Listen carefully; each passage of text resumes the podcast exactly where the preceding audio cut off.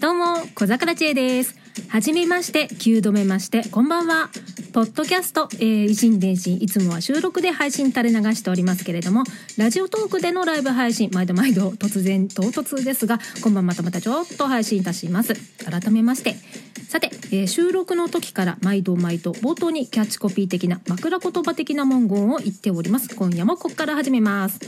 この維新伝心は私小桜知恵があらゆる文面紙面からあることないこと適当に指差ししたキーワードを題に毒にも薬にもならないドゥクドゥクした一方的なトークをいい年した中年が痛々しく世間とはずれた感性で独りよがりにお送りするポッドキャストです。異なる心電気で進む一方通行平行線な維新伝心どうぞよろしくお願いいたします。うん。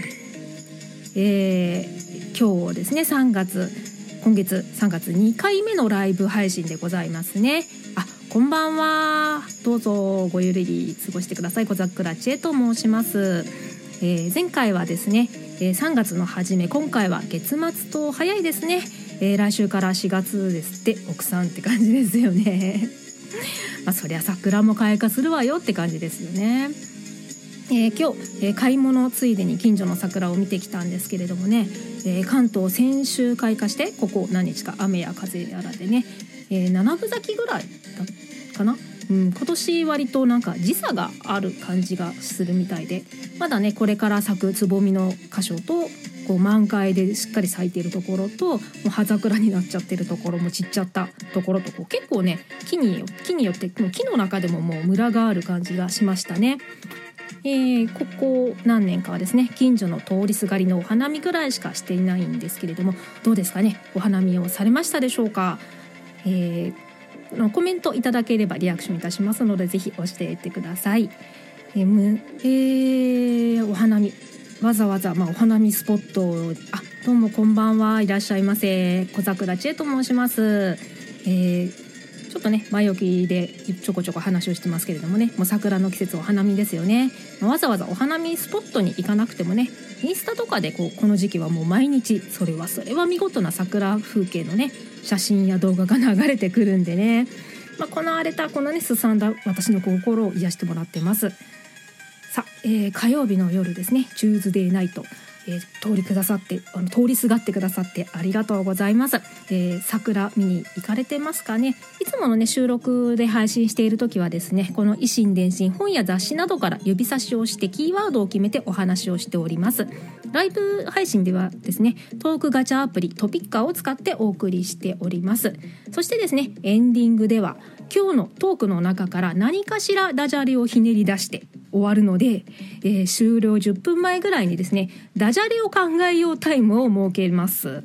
えー基本的にはですね一方的にお話はしておるんです私が一方的にお話をしているんですけれどもコメントいただけましたら読み上げ紹介リアクションいたしますのでねぜひコメントしてみてくださいもちろん聞くだけサイレントリスナーでも大歓迎です前回ですねアメリカさんという方から延長チケットをいただきましたありがとうございます、まあ、ここでお礼を言っても聞いてないかもしれないんですけれどもありがたく使わさせていただきますなのでですね1時間だいたい23時さ過ぎぐらい33分頃終了予定となっておりますさて、えーまあね時間があると思ってゆるゆるとやってますので、あ、ゆきんこさん、はじめまして、こんばんは。ちらっと覗かれております。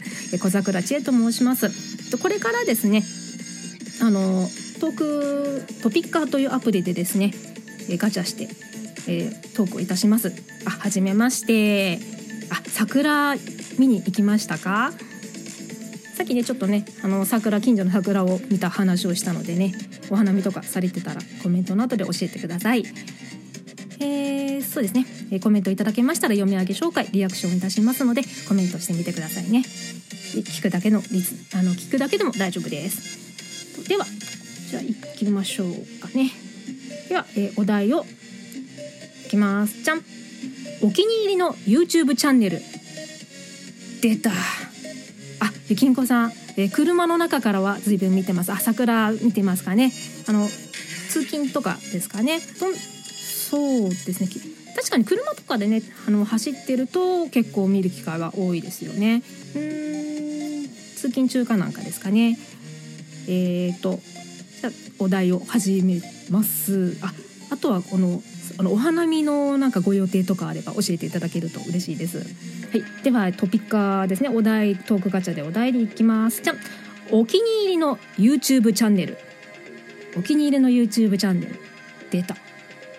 私 YouTube ほぼほぼ見ない。答えようがない。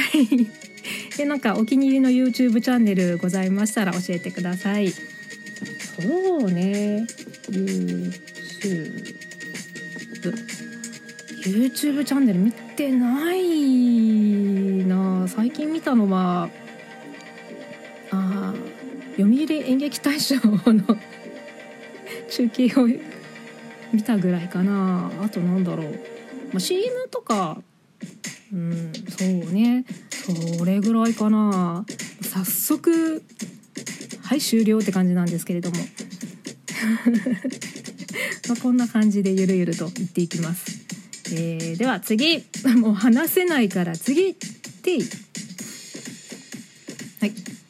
次のお題は私が人生で一番緊張した場面。あー一番緊張した場面。人生で一番？うん多分ねいろいろあったと思うんだけどもう記憶の彼方。だなああゆきんこさん。あコメントありがとうございます。ほとんど歌系で車の中で流してます。あ YouTube をあの車内で BGM として流してるってことですかね。歌系ってあの歌ってみよう歌ってみた系ですかね。すすいません。本当に YouTube 見ないんで。歌ってみたはニコニコ？YouTube ではあるんですか？もうニコニコの文化なのかな？むしろニニコニコはまだ存在しているんでしょうか？なんかそれぐらいの 浅い感じなんですすみません。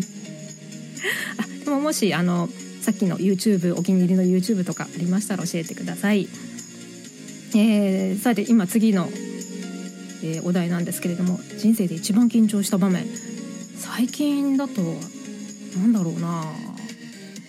あでも初めてこのライブ今回9回目なんですけれども初めてやった時はねもう勝手も分からずなんか適当にやっちゃってそれは最近緊張しましたね。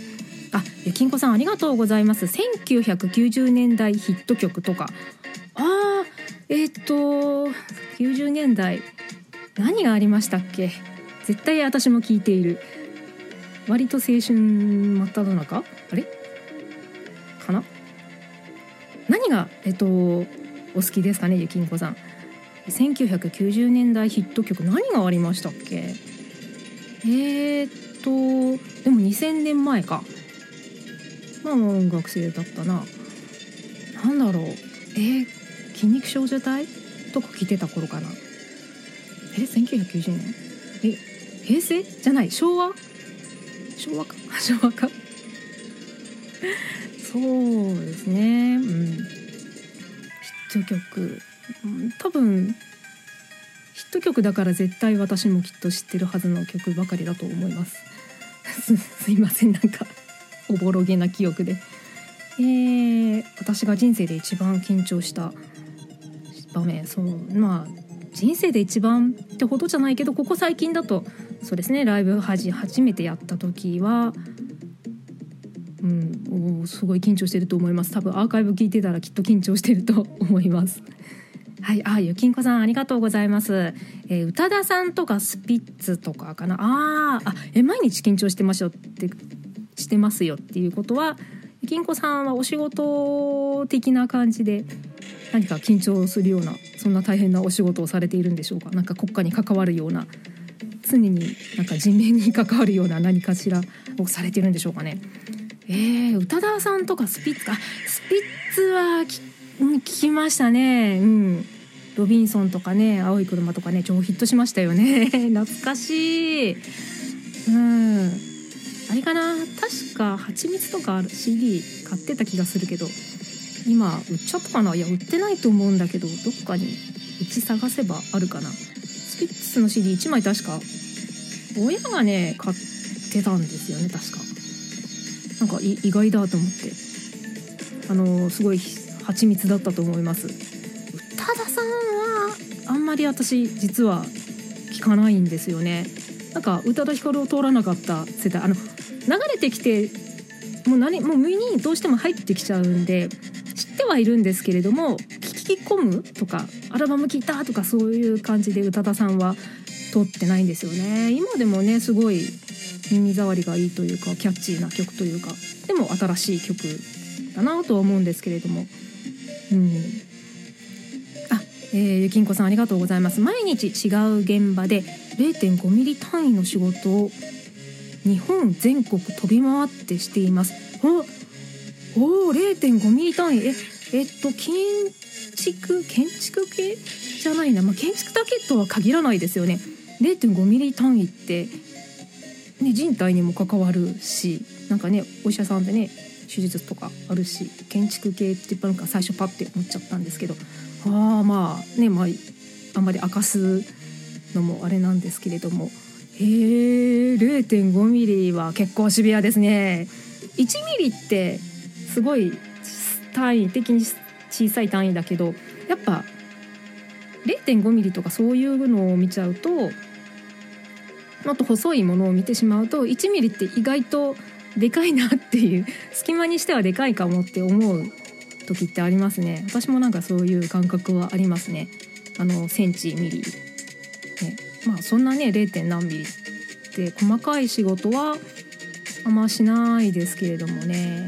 あやっぱそうですよね。1ミリってなんか意外と大きいですよね。なんか小学校の頃とかね、小さい頃ね初めて単位習ったりしたりすると1ミリってすごい自分の中で最初単位って思ってるんですけどだんだんねいろんなものを見ていると1ミリって意外とね隙間で壁の隙間とかねして1ミリもあったら結構な、ね、隙間になるからなかなかねあれですね。あとほらあの今どうなんだろう。ミリペン？0.1ミリとかあるじゃないですかペンでも。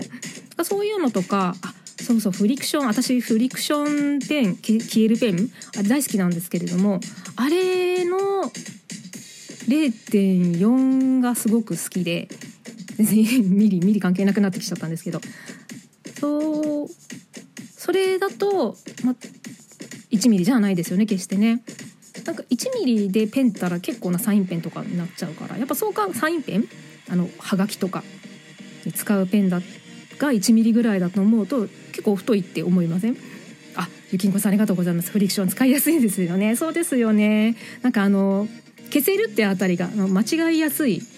結構パッて書いちゃうとメモとか何かしらパッて書いちゃうともう速攻間違えるし超字汚いんでああもうって。ね一発書き消せないペンだともうアウトなんだけどフリクションだとこう消せちゃうからね。全然なんか大好きなんですよ。あ深く。同意ゆきんこさんありがとうございます。ですよね。私はあの0.4もっと細いのもありますよね。0.38とかあるんですけれどもフリクションの0.4がお気に入りです。あれが私の中の人生のベストペンですね。